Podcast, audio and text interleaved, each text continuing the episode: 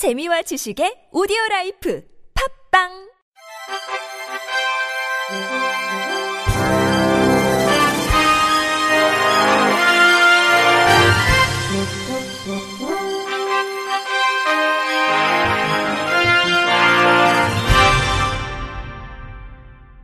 청취자 여러분 안녕하십니까? 11월 15일 목요일 KBIC 뉴스입니다. 한국시각장애인연합회 한국웹접근성평가센터, 한국정보화진흥원 등이 공동으로 오는 30일 오전 10시 상암 누리꿈 스퀘어 국제회의실 3층에서 2018 정보접근성 기술 컨퍼런스를 개최합니다. 이번 컨퍼런스는 정보 접근성 전문가와 기업 개발자들이 제4차 산업시대에 맞춰 각 정보 접근성 기술 분야별 최신 동향과 신기술을 공유해 장애인 및 고령자의 정보 접근성에 대한 깊은 이해를 촉진하고 새로운 정보 접근성 기술을 시대의 변화에 따라 대비할 수 있도록 계획됐습니다.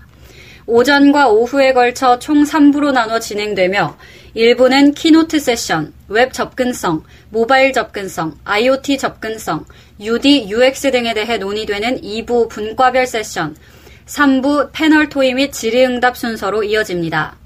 또한 정보통신 보조기기를 컨퍼런스 참가자가 직접 참관하고 체험할 수 있는 전시 부스도 운영됩니다.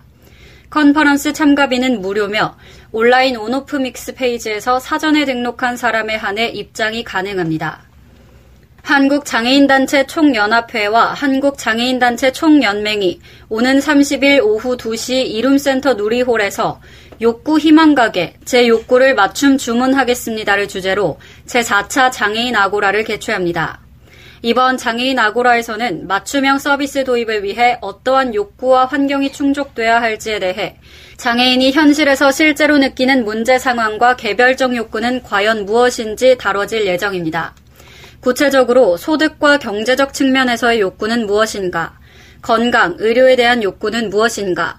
사회 참여와 자립 생활에 대한 욕구는 무엇인가? 우리가 원하는 욕구 충족이란의 내용으로 진행됩니다. 장애인 아고라는 사전 접수 없이 누구나 자유롭게 참여가 가능하며 현장 참석이 어려운 경우 당일 한국 장애인단체 총연맹 페이스북 생중계를 통해 자유롭게 경험과 의견을 실시간 제안할 수 있습니다. 천안시 농아인협회 강리애 씨가 2018 전국 장애인 정보화 경진대회 전체 대상을 수상했습니다. 한국장애인 정보화 협회는 지난 20일 2018 전국 장애인 정보화 경진대회 시상식을 열어 총 25명의 수상자에게 시상했습니다. 이번 대회는 지난 6월 1일 전라남도 목포에서 열린 개막식을 시작으로 전남, 경기, 울산, 인천, 대구, 부산, 충남, 서울 예선대회에 이어 지난 11일 전국 결선대회에서 최종 입상자를 가렸습니다. 류종춘 한국장애인정보화협회 중앙회장은 이번 대회를 통해 장애인이 비장애인과 동등한 실력과 능력을 겸비하고 차별 없이 함께 사회를 이끌어 나갈 수 있다는 자질을 보여준 것이 큰 수확이라며 장애인 정보 격차 해소로 장애인의 사회 참여를 확대시킬 수 있는 계기가 된 것을 기쁘게 생각한다고 말했습니다. 장애우 권익문제연구소는 지난 20일 이룸센터에서 장애인 인권 디딤돌, 걸림돌 판결 및 공익소송 보고회를 개최했습니다. 이번 디딤돌, 걸림돌 선정 대상 판결은 지난해 6월부터 올해 5월까지 선고된 판결로 장애와 관련된 사안이 주요하게 다뤄진 판결입니다. 그 결과 장애인권에 긍정적인 영향을 준 디딤돌 8건, 부정적 영향을 준 걸림돌 3건을 선정했습니다. 눈에 띄는 디딤돌 판결은 8건 중 2건씩을 차지한 장애인 이동권과 장애 등급 관련 법원의 판결이 뽑혔습니다. 반면 걸림돌 판결 3건 중 2건이 지적장애 여성 성폭력 사건이 선정됐습니다. 한국장애인고용공단은 이달까지 맞춤훈련센터 3곳과 발달장애인 훈련센터 3곳이 추가로 개설된다고 밝혔습니다.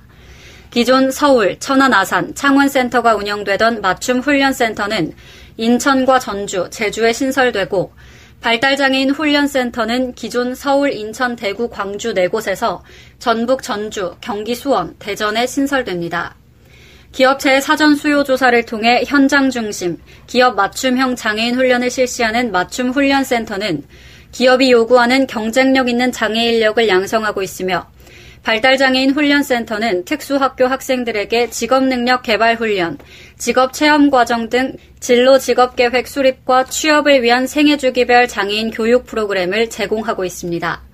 서울장애인 고용공단 관계자는 센터 신설로 기존 접근성이 떨어졌던 장애인들이 취업을 위한 직업 훈련을 보다 수월하게 받을 수 있게 됐다며 앞으로도 장애인이 잠재력을 키워 취업할 수 있도록 장애 훈련 인프라 확대를 위해 더욱 노력하겠다고 말했습니다.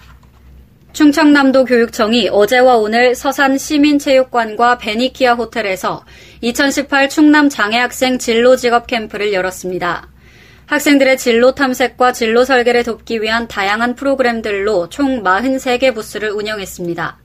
자기 이해관, 역량 강화관, 미래사회 체험관, 미래기술 체험관, 직업 재활시설 정보관, 채용 정보관, 대학 진학 정보관, 통합형 직업교육 거점 학교관, 특수학교 학교 기업관, 취업 준비관 등의 부스가 운영됐습니다. 충남 지역 대학교, 특수학교, 장애인 고용공단, 직업능력개발원, 보호작업장, 직업재활시설 등 다양한 기관들이 참여했습니다. 학부모와 학생을 대상으로 진학 상담과 졸업 후 진로에 대한 전문가 상담도 이어졌고, 구직 희망자를 위한 취업 정보도 제공됐습니다. 장애인 단체 간 네트워크 형성과 장애복지 사업의 집중화를 지원하기 위한 부천시 장애인회관이 어제 문을 열었습니다. 신흥로 364에 들어선 장애인회관은 기존 내동 119 안전센터 리모델링과 일부 수평 증축을 통해 연면적 1,520제곱미터, 3층 규모로 건립됐습니다. 총 사업비는 국비 6억 원을 포함해 38억 8천만 원입니다. 다양한 프로그램을 운영할 수 있도록 프로그램실, 생활체육실, 회의실, 다목적 회의실 등을 갖췄고 부천시 장애인이라면 누구나 이용할 수 있는 무료 급식소와 장애인들의 취업에 필요한 경험을 쌓고 사회 적응력을 높일 수 있는 장애인 공동 작업장도 마련됐습니다. 한국교통장애인협회가 지난 20일 AW 컨벤션 센터 그랜드 블룸 홀에서 2018 교통사고 장애인 재활상 시상식을 개최했습니다. 올해 수상자인 59살 길현명 씨는 지난 2009년 교통사고로 지체장애 1급 판정 이후 세종특별자치시 장애인 인권보호센터를 건립해 장애인들의 재활과 사회 참여에 이바지하고 있다고 협회는 전했습니다. 또 지난 2000년 교통사고로 지체장애 1급 판정이 내려진 이후에도 장애인 역도 선수 생활을 시작해 지금은 대한장애인 역도연맹 심판위원장으로 활발히 활동하고 있는 50살 이인구 씨. 지난 2010년 교통사고로 중증 외상장애인으로 장애인 체육대회에서 많은 상을 수상한 58살 전치국 씨가 선정됐습니다.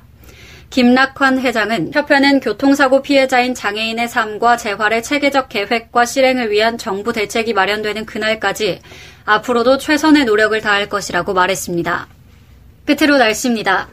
북서쪽에서 찬 공기가 유입되면서 오늘 중부지방에 이어 내일 남부 내륙도 곳곳에서 아침 기온이 영하권에 드는 등 올가을 들어 가장 낮은 기온 분포를 보이겠습니다. 바다의 물결은 전 해상에서 최고 3m로 다소 높게 일겠습니다. 대부분 해상에 풍랑특보가 발효된 가운데 바람이 매우 강하게 불고 물결이 매우 높게 일겠습니다. 이상으로 11월 22일 목요일 KBIC 뉴스를 마칩니다. 지금까지 제작의 이창훈, 진행의 윤수빈이었습니다. 고맙습니다. KBIC.